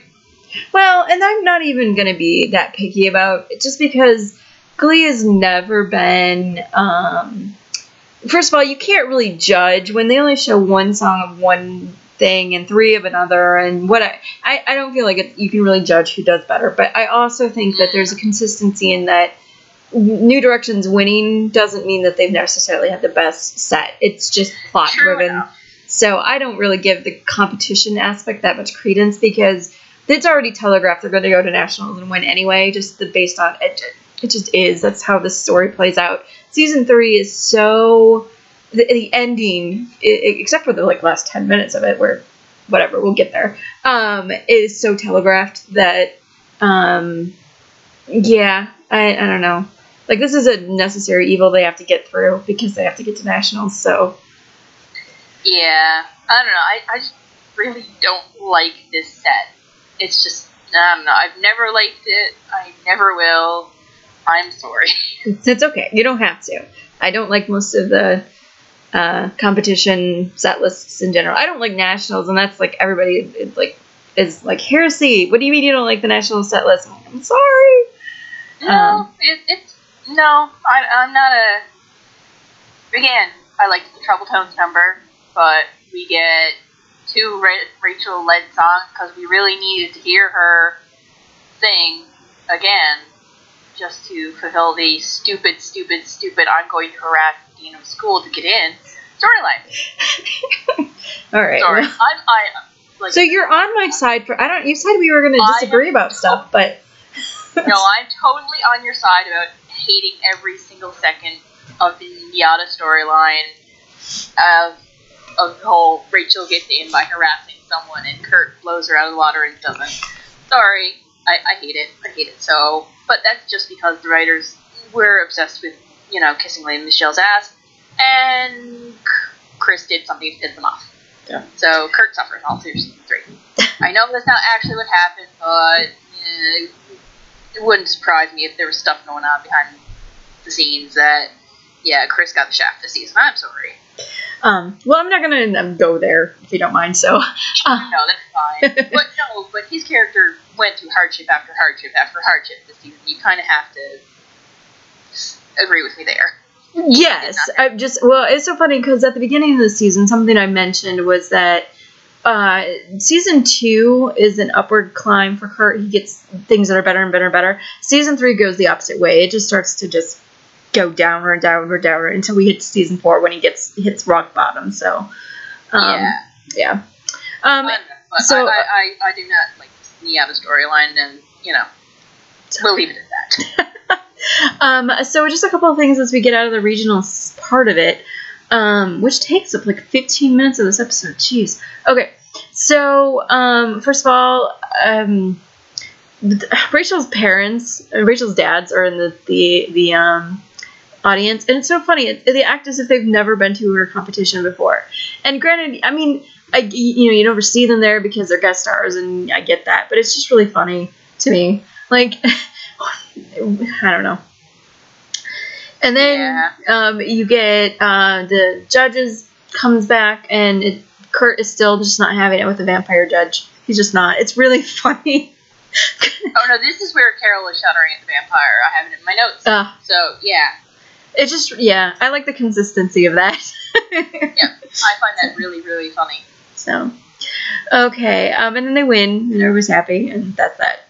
Um, then we get into um, this is where we're gonna actually talk about um, a deleted scene. Actually, um, Can, there. can I get one note in about Quinn? Oh yeah, go ahead. Yep, go ahead. Um, I was totally with Sue not letting Quinn get back on the Cheerios because it's March. The school year has like what three months left in it, and other girls have been working really hard. So I really didn't like the fact that Sue let her back into the Cheerios, but I know why they did it.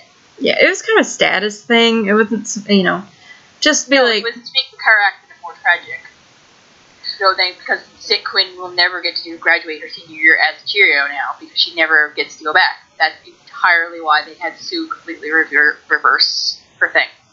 Yeah, I mean, we talk about um, we talked about Kurt's decline. I, Quinn, Quinn is my least favorite of the new directions, but even I take a you know step back and be like, good God, she did not deserve all of the shit that she was handed.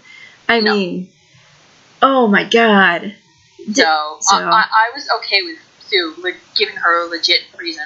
I'm not going to let you back on when there's other girls who've worked hard all year, so you can have some status. And then she completely reverses it. And I know why they did it, but I really wish they hadn't because it was stupid.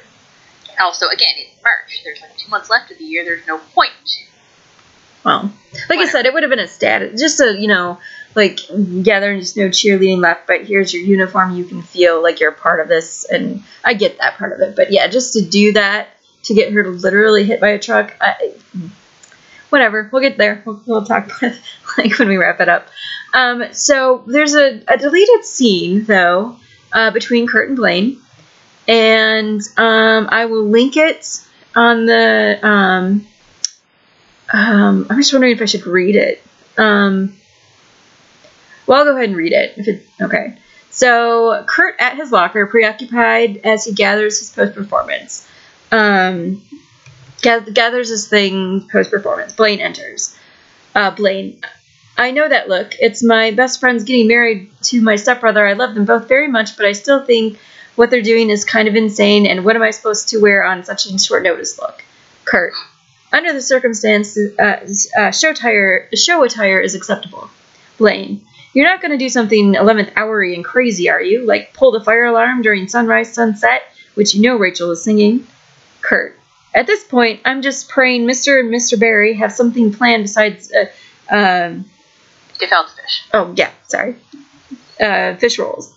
Blaine, and you're not conspiring with them. That's not your style. Then what's on your mind? Kurt, Karofsky. I can't stop thinking about him. Blaine.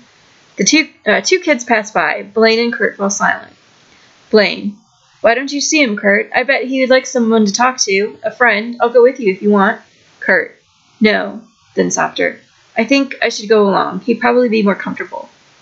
Blaine, of course, but I'll drive you, and I'll wait in the car for you, and that's that's not negotiable. And then we get Quinn going by and Blaine saying, "Hey, Fabray, looking good." Yeah. So, um, I see why they cut it, and is if I mean, it's this episode has so much in it, and definitely a time thing. It is nice to see Kurt and Blaine talking about it. Um, it's interesting that Blaine's kind of like being kind of jokey, and Kurt's kind of distant, and that would have been interesting to see on screen as Blaine kind of trying to get Kurt to talk. Um, Yeah. uh, I also think I, I like the plan is like you know I'm going to be your person and going with you and you may have to deal with this alone you know talking to him but um, I'm here for you so Yeah. Definitely. And, uh, yeah, as much as I wish we, we got it, I see, yeah, I agree. I know why they cut it. You know, we don't really need it there. But again, it would have been nice to have some cleaning in this episode other than them just holding hands in the hallway and, you know, before the scene uh, the deleted scene came out, you know, you could have just had canon they were going to make out the astronomy room. But whatever. as funny as that is it doesn't feel tonally correct to be honest with you No, I know. I just need something fluffy to concentrate on because this episode is just. Uh, is very dark. It really is. But it is nice to see. I mean, like I'm wondering if they shot it because you do have this like Kurt is kind of urgently pulling Blaine along, and so I'm wondering if it was shot. Um, but yeah. So there you guys go. Like I said, I'll link it, but but um, that is the one of the few deleted scenes we actually get. So, um, also this marks uh, Blaine and Quinn's only interaction in the entire series.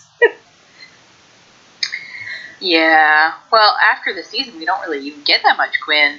No, So- Quinn is no longer a regular after the season. She only comes back, I think, in four or five episodes.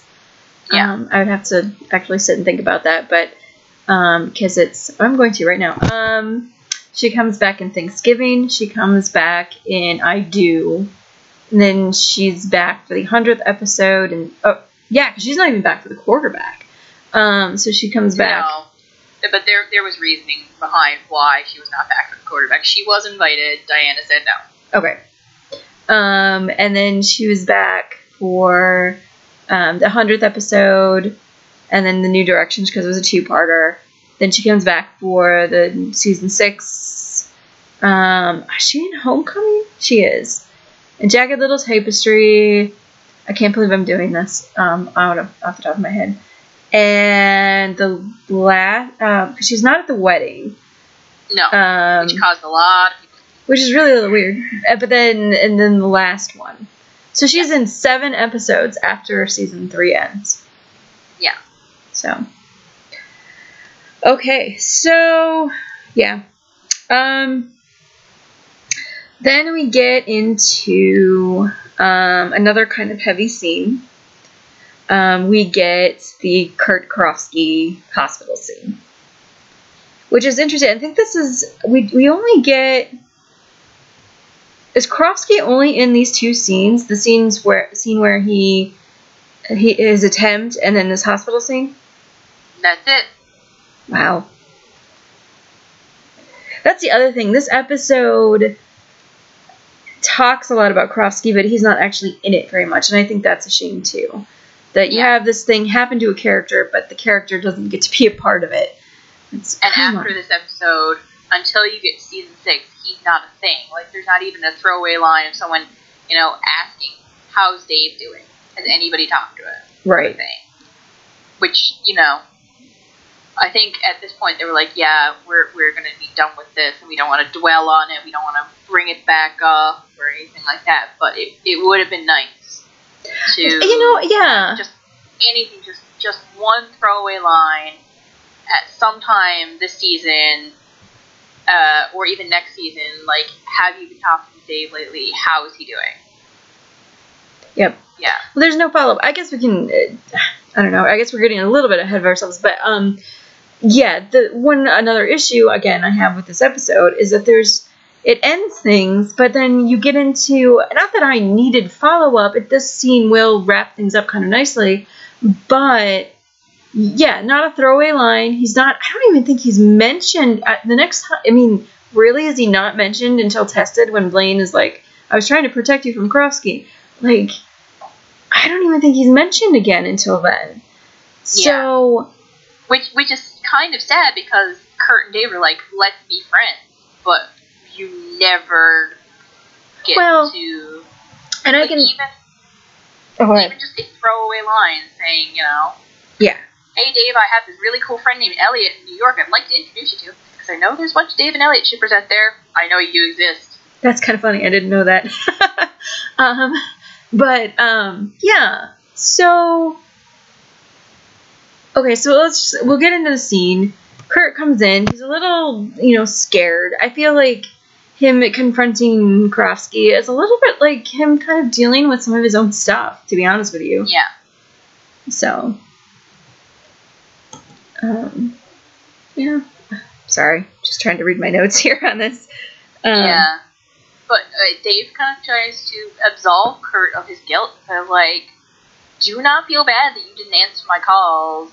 Like, I don't blame you. You don't need to feel guilty. Mm-hmm. Yep.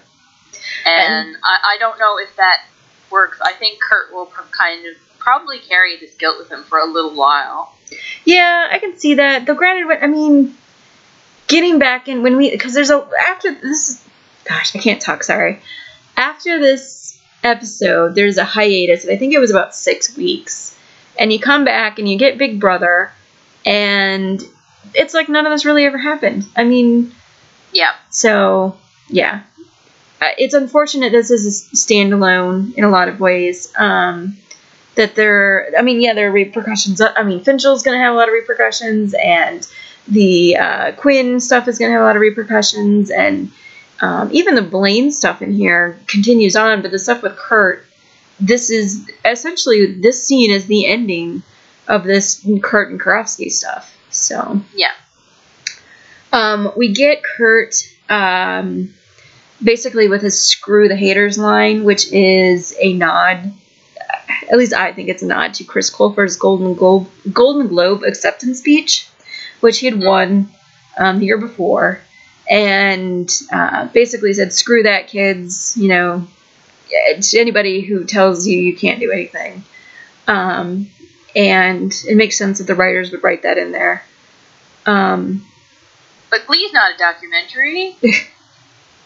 It's so not in in a lot of ways though. I I yeah. There's sometimes it is, sometimes it's not.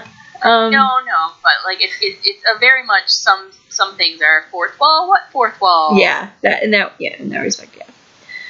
Um one thing I like about this scene is that I like Kurt talking to Karofsky about his future and Yeah. about how, you know, let's take a step step back, let's see, you know, try and imagine what your life is going to be like, you know, try, because you know that Kurt is the type that he does, he has this, he probably has this whole, you know, future planned out, which causes problems in his present, but um, it is good to have something to hold on to, and he's trying to give Karofsky um, something to hold on to here.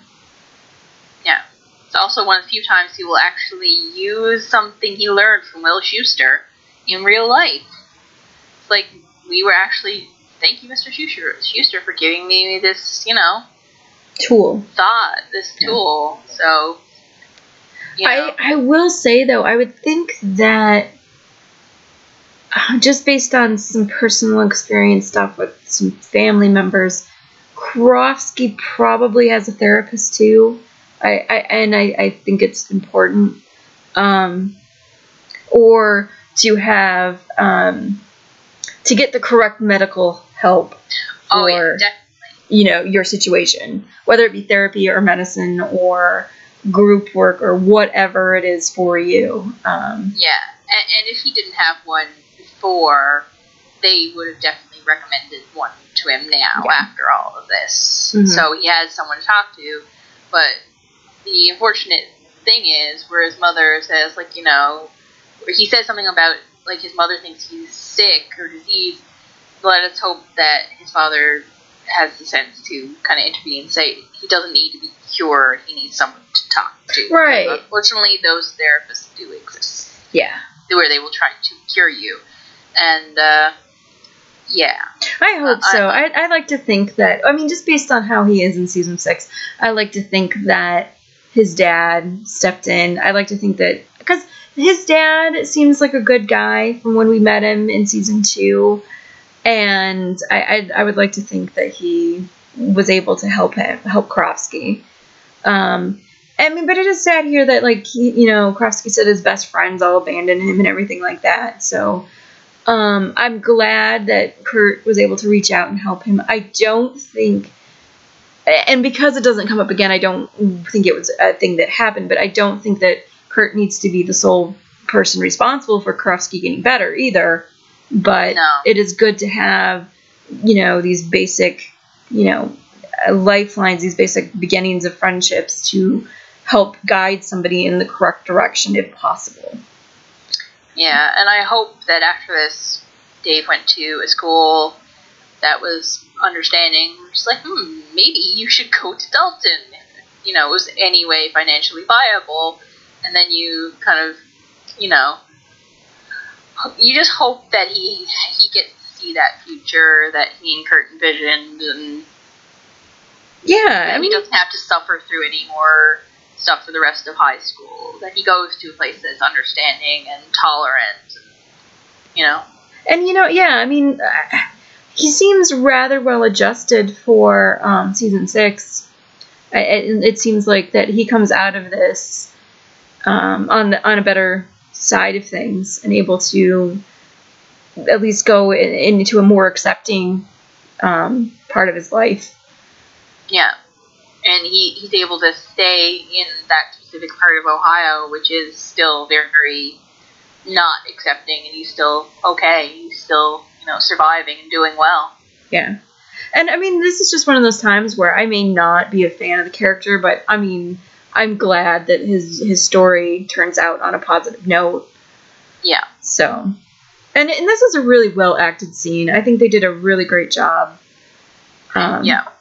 You might it. not like Karofsky, but you cannot complain about Max Adler's acting No. at any stage of it because he every scene he's in, he does phenomenally well. And I think it's been reported he's like a teddy bear in real life. So Yeah. even when he's like the threatening Karofsky from season two, and here he's so broken down, like the man can act. Yeah. You might not like Dave Karofsky, but you have to give props to Max Adler for doing a phenomenal job for bringing this guy to life. Yeah. And uh, this is um one of those uh, let Kurt cry. I remember the the BTS. He's such a pretty crier. But, he is, uh, but he wanted to get dehydrated.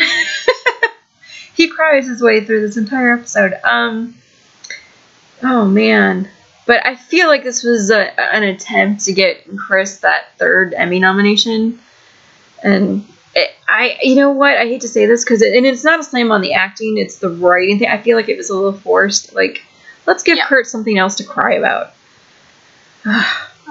Whatever, but.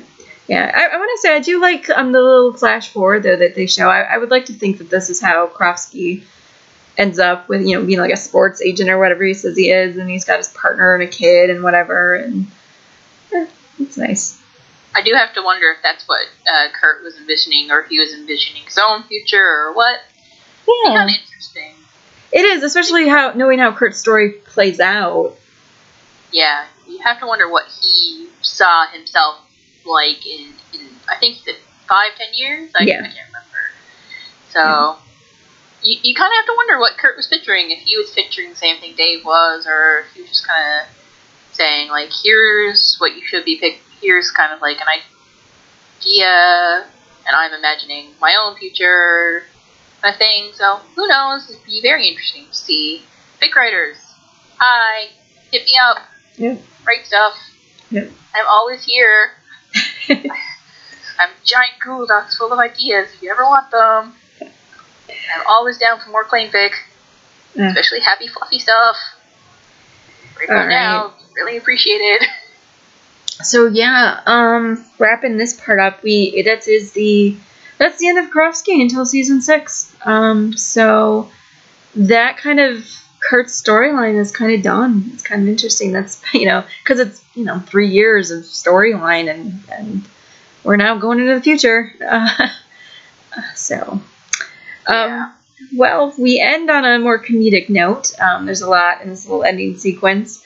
Um, we get oh, we get Sue pregnant. By the way, we should probably throw that out there.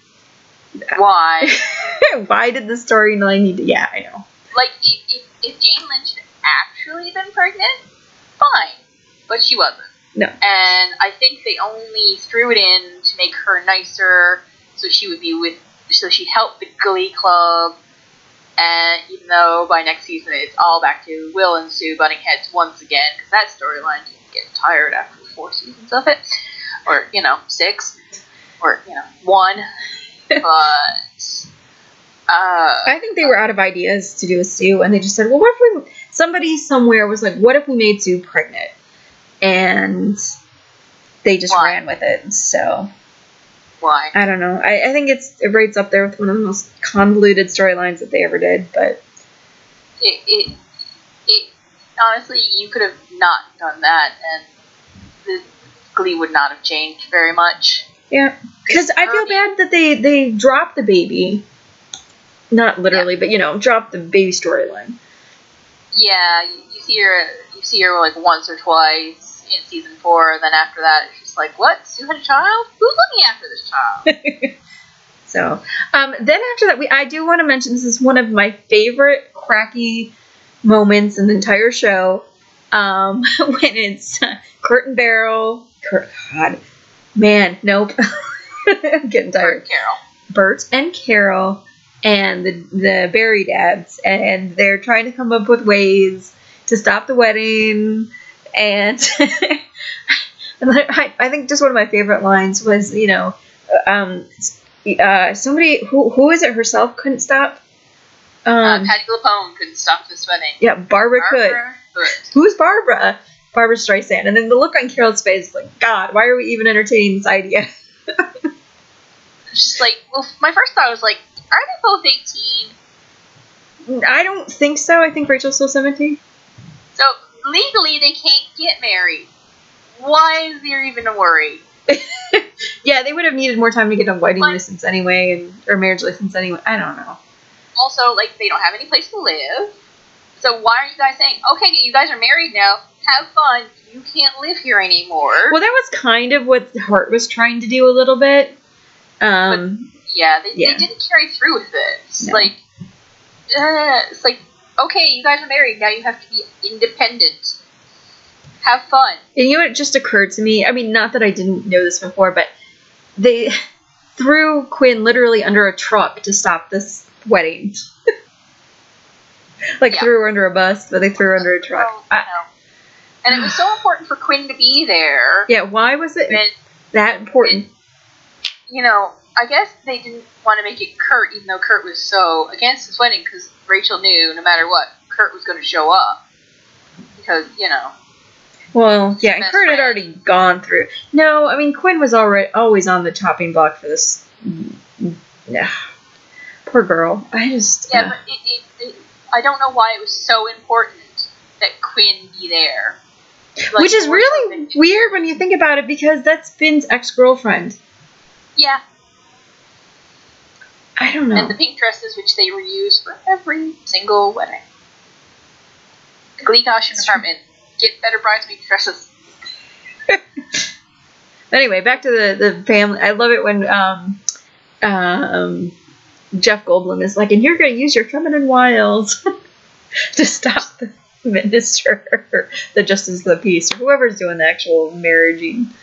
Oh man, this scene is hilarious. Yeah, although it kind of made me wonder, like, because uh, Leroy is just like, or, no, Hiram is just like, we're gonna get Rachel on a car, we're gonna drive her to New York, and then the end of the season, that's exactly what Finn does. He, well, he's not in a car, but he puts her on the train, like, go to New York. Yeah. Well, they're already there. They're in coots with me. So, like, did he overhear this and get the idea, or what? Uh, I don't know. And that's that whole storyline is a whole Yeah. We'll get there. that I don't want to touch Yeah. at this point. But it's like it kind of made me look. Did Finn overhear this plan?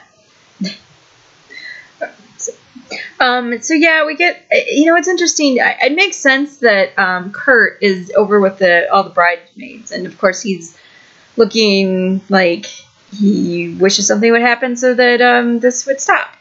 Um, but uh, Blaine's there too, actually, with the bridesmaids, and not actually with the with the guys.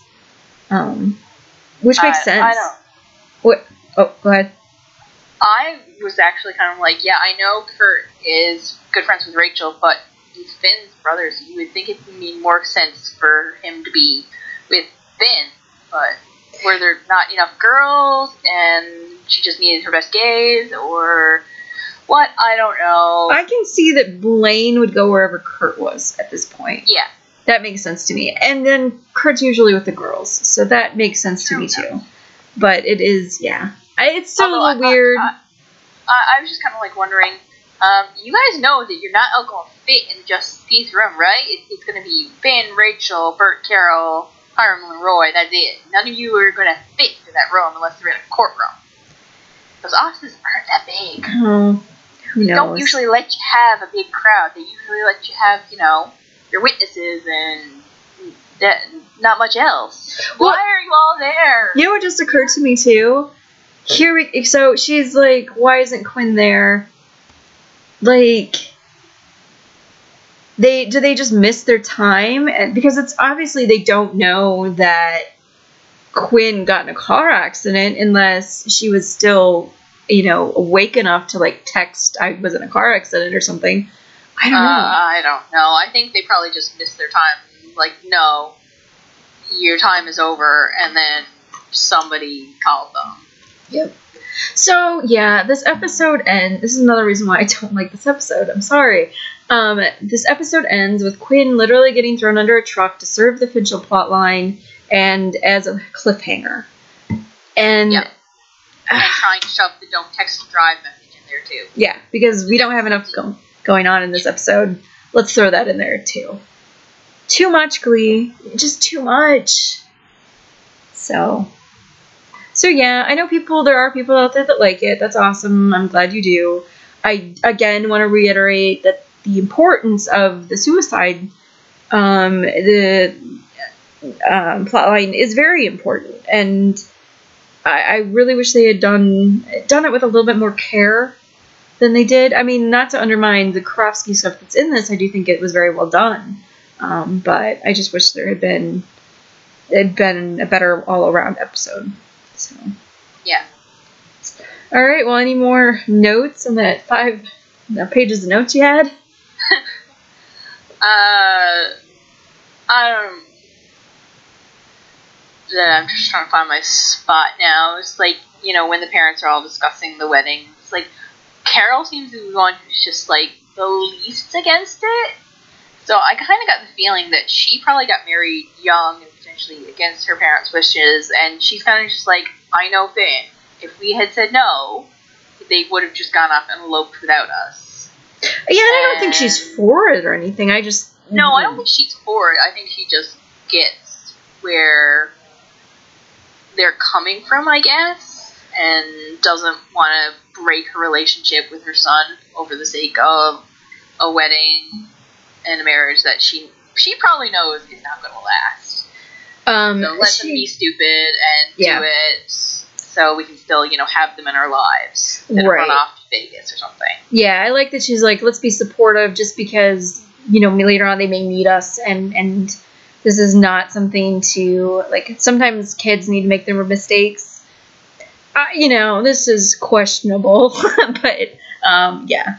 I think that's Yeah, where she was coming from. not the best idea, but like, you know, Yeah. I, I- have a feeling she is right that if they had kind of said beforehand, like, no, you can't get married, the two of them would have just driven somewhere. Like, okay, well, we're in.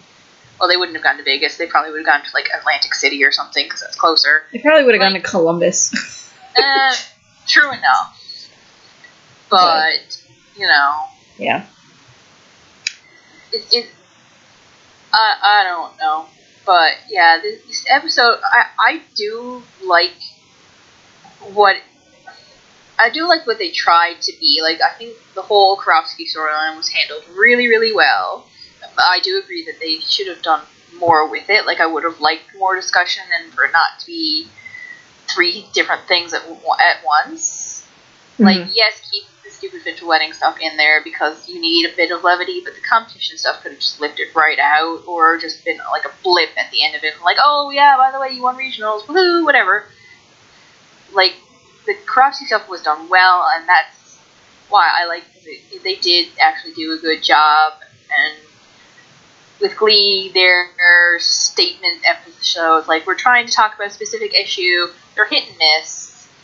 But this one, aside from the hodgepodge, I think did a good job. Yeah, I think also uh, something I kind of want to end on um, is I'm a little bit sad that Blaine really doesn't get a whole lot to say or do in this episode um, because you know, like with uh, you know, it's not just teen suicide, but it's you know, gay or queer identifying suicide that they're really touching on, and I think that affects Blaine as much as it does Kurt.